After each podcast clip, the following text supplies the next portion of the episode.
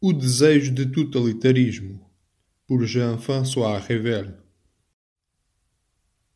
Existirá em nós um desejo de sermos governados de maneira totalitária? É uma hipótese que explicaria muitas atitudes, muitos discursos e muitos silêncios.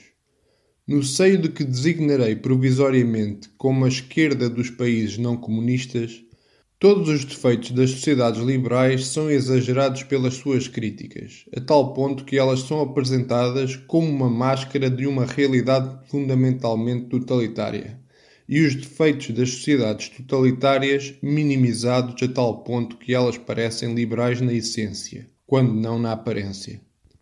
Parte-se do princípio de que são boas por natureza, embora passageiramente não respeitem os direitos do homem e que as sociedades liberais são más por natureza, embora os homens aí sejam casualmente menos infelizes e mais livres.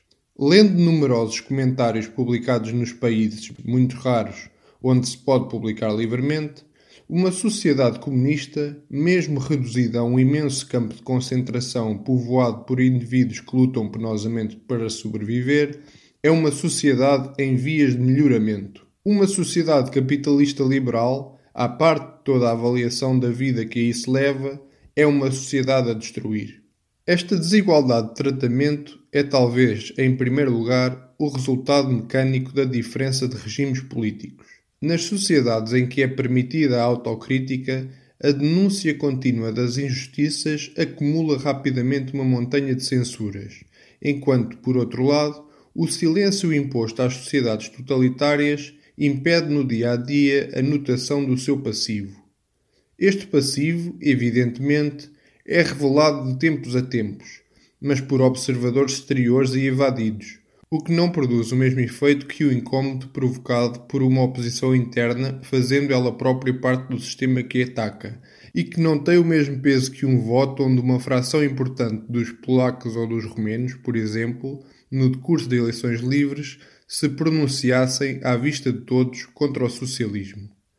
Na prática, portanto, as falências e os crimes do capitalismo liberal e social-democrata são quase diariamente revelados e sem piedade. Por fim, só existem estas sociedades cujo processo é permanentemente instruído pelos próprios homens que nelas se inserem. Estes homens adquirem, pois, uma visão dos regimes sociais e políticos do planeta desfavorável ao seu próprio sistema e conducente a destruí-lo, enquanto a mesma tendência para a difamação crítica, corretora ou destruidora não se pode manifestar nas sociedades comunistas, onde a mensagem corrosiva é constantemente extirpada à nascença ou troncada na sua difusão pelo poder burocrático. Tudo se passa, pois, como num jogo de futebol onde só seriam inscritos no quadro de resultados os pontos perdidos por uma das duas equipas. Porém, se explica sem dúvida o pró-comunismo de certos países do terceiro mundo, onde as massas são mal informadas e, sobretudo, nunca conheceram o liberalismo político, esta disparidade não bastaria para dar conta da crescente insistência levada a cabo no Ocidente para declarar negligenciável a liberdade em benefício de uma justiça que, por outro lado, os países comunistas já não procuram. É aí, pois, que está o absurdo. Se existissem provas concretas de que, renunciando à liberdade e à dignidade, se alcança a justiça, a escolha seria dolorosa, mas haveria escolha. Este não é o caso, e todos o sabem, mas raramente o têm em conta.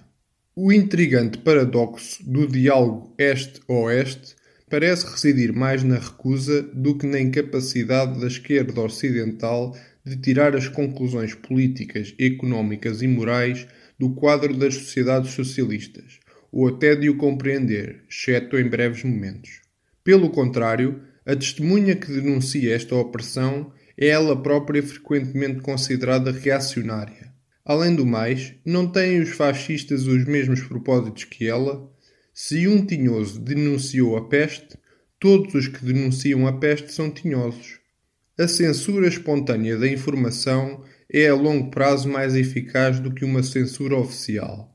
Como diz um antigo professor da Universidade de Praga, citando, satisfeito, condescendente, escutando a sua própria voz, o Ocidente repete para si o seu próprio elogio do socialismo, o não vivido, arvorado em dogma. Fim de citação. Como nem sempre é possível ignorar totalmente e de maneira prolongada a realidade dos países do leste europeu, da China e de certos supostos socialismos do terceiro mundo, a recusa em os julgar deve traduzir provavelmente a decisão de os aprovar contra tudo e contra todos. É por isto que não é de ignorar que o móvel de um tal esquecimento voluntário seja, por parte de uma importante minoria ocidental, um desejo inconfessado de viver no sistema stalinista, não obstante o que ele é, mas por causa do que ele é. Uns para saciar o seu apetite de exercer a tirania, de que nenhum de nós está isento. Outros por necessidade de se submeterem à sujeição, uma aspiração inquietante de que ninguém tampouco talvez esteja isento. No fim de contas, se a tirania nunca encontrasse a cumplicidade das suas vítimas, a história do nosso tempo e de muitos outros não teria sido o que foi. O eventual apelo à psicologia das profundezas não é, aliás, talvez necessário para explicar a indulgência que rodeia o totalitarismo. A psicologia vulgar explica de uma maneira muito satisfatória que a minoria que atualmente dirige os partidos e os sindicatos comunistas no Ocidente aspira a estender o seu poder a toda a sociedade. Certas características só se revelam quando o absolutismo se exerce Uns sentem-se capazes de alcançar as primeiras linhas ou uma qualquer linha do poder, por mais obscura que ela seja, numa sociedade onde o zelo ao serviço da tirania não se substituiria ao talento. Outros, providos pelo contrário de um grande talento, não podem suportar que a autoridade daí resultante tenha limites ou um fim. O anormal, na história dos homens, é a aceitação do pluralismo e não o desejo de lhe escapar. De resto, o que aceitamos, quando aceitamos, nunca é o pluralismo, mas os inúmeros golpes diariamente infligidos ao nosso poder e ao nosso orgulho. É, no abstrato, o sistema que torna o pluralismo inevitável. Escolhemos, por uma questão de razão e moralidade, a regra da limitação mútua e estatutária das vontades de poder. Mas, por natureza, qual seria o homem que não escolheria a omnipotência se estivesse seguro de um sistema no qual ela sempre lhe pertencesse e nunca ao trem? Afirmar-se isento deste desejo não passa de hipocrisia. Quanto à massa daqueles que, num eventual sistema totalitário, serão excluídos do poder e submetidos à dominação da minoria burocrática e da polícia secreta oficial, que sabem eles, antes de nela entrarem, dessa experiência futura? Nas sociedades mais bem informadas, existe um terceiro mundo interno da informação. À força de ouvir dizer que as sociedades liberais do Ocidente industrializado constituem o paradoxismo histórico da opressão, da miséria, que qualquer que seja a mudança, esta é preferível à atrocidade do presente, os eleitores dos partidos comunistas ocidentais optam pelo regime totalitário, não certamente com o desejo de stalinismo, que ignoram, mas das reformas e dos benefícios que julgam não poderem ser obtidos sem ele. E uma vez que as massas possam julgar por experiência direta o sistema stalinista, perderão por este facto a possibilidade de se lhe subtraírem, caso em que a sua opinião sobre este assunto mudaria. O característico e a função da passagem para um regime totalitário é não existir possibilidade de recuo, salvo cataclismo mundial ou uma guerra intercontinental, por exemplo. A partir do momento em que aqueles que nele vivem e o vivem estão aptos a julgá-lo com conhecimento de causa, deixam de ser capazes de o abolir, de o criticar, de o transformar ou mesmo de lhe fugir. Em seguida, após uma geração, um povo submetido ao totalitarismo não tem quase nenhum meio de comparar a sua própria sociedade com qualquer outra. Mais decididamente rigorosos que os regimes autoritários tradicionais, simplesmente ditatoriais, os poderes totalitários interditam não só que os seus membros viajem livremente no estrangeiro, como os estrangeiros de viajar à vontade no seu território. Estando a informação completamente afastada em benefício da propaganda, torna-se impossível para os habitantes dos países totalitários manter ou conceber a imagem de uma sociedade oposta à sua. A faculdade não só de pensar, mas também de sonhar, estiola. Bombardeada pela propaganda política, enfraquecida pelo isolamento cultural, vê-se amputada da sua faceta nostálgica, assim como da sua faceta utópica. estes povos deixam de poder imaginar quer o passado, quer o futuro. Nenhuma experiência palpável justificou até agora as esperanças que a esquerda liberal baseia incansavelmente numa evolução dos comunistas a favor da democracia pluralista e para uma aceitação da alternância no poder. Quer dizer, um comprometimento em se deixar desapossar por um voto regular, se tal vier a acontecer. A particularidade característica do regime comunista, a sua própria definição, a sua razão de ser, é destruir as condições da sua contestação, portanto, de retirar às massas, como aliás à própria minoria dirigente, qualquer ocasião de mudar de ideias, uma vez passado o momento inicial em que este regime se constituiu. O comunismo não teria sentido se tolerasse, ao fim de uma discussão franca e cordial com parceiros liberais, que se juntasse ao sistema uma pequena cláusula estipulando que o pluralismo seria admitido e que o poder seria abandonado, uma vez conquistado, se tal fosse o desejo de uma maioria de cidadãos. A forma comunista de governo, ao subscrever tal cláusula, agiria de maneira tão contrária à sua natureza como uma firma multinacional capitalista cujo presidente desse aos seus concorrentes o direito de os expropriar a todo momento. Aliás, todas as liberalizações nos países comunistas foram, por esta razão, rejeitadas pela lógica do sistema.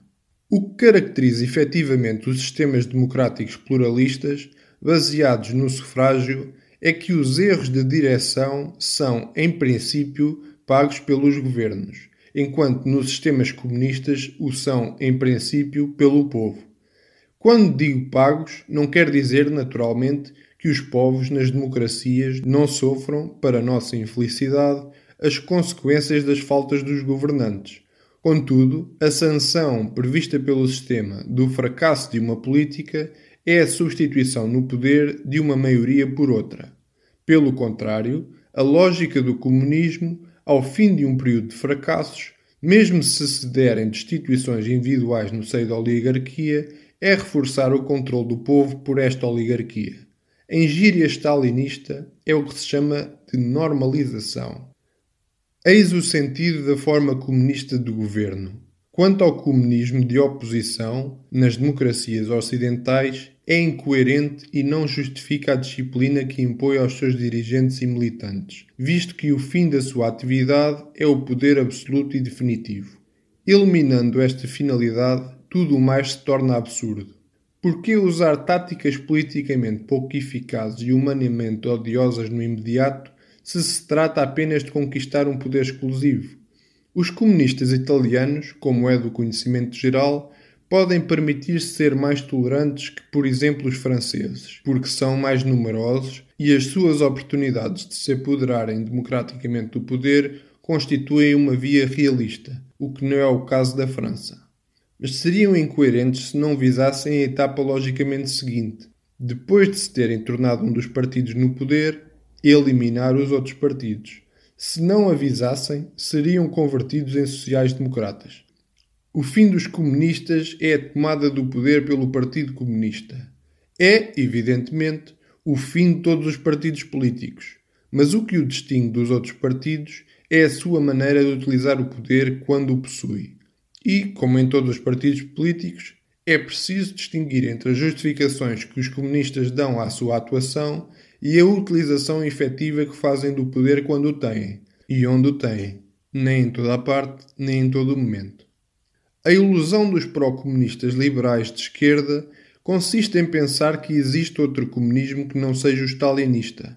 Ora, o stalinismo é a essência do comunismo. O que varia não é o sistema stalinista, é o rigor maior ou menor com o qual é aplicado. Não se pode fuzilar ou internar eternamente toda a gente. Não se é todos os dias obrigado a enviar blindados para restabelecer a ordem stalinista num país amigo. O que conta é o resultado. Nos períodos em que a dissuasão, aliada a um acréscimo do consumo, basta para evitar as revoltas, a repressão nada tem de espetacular. É rotineira e cotidiana. Não deixa de ser stalinista. Khrushchev e Brezhnev não foram menos stalinistas que Stalin, na medida em que mantiveram a sua ordem. Enviaram tropas aos países satélites quando foi necessário. foram simplesmente menos sanguinários que Stalin e puseram fim aos assassínios disfarçados em processos. Mas o aparelho policial, as prisões arbitrárias, os campos de concentração, todo o sistema totalitário de controle das pessoas e das ideias continuou. Não podia ter sido de outra forma. Fosse em Moscovo, em Pequim ou em Hanoi, um comunismo que não fosse stalinista destruir-se-ia a si próprio. A dita independência, muito relativa, da política externa romena em relação à URSS traduziu-se por um reforço do stalinismo no interior da Roménia, e isto para não fornecer um pretexto de intervenção às tropas soviéticas, no caso do socialismo poder parecer estar a ser ameaçado em Bucareste. Talvez agradável para o ego dos dirigentes, esta política externa arrasta, pois, para o povo romeno, uma intensificação do totalitarismo.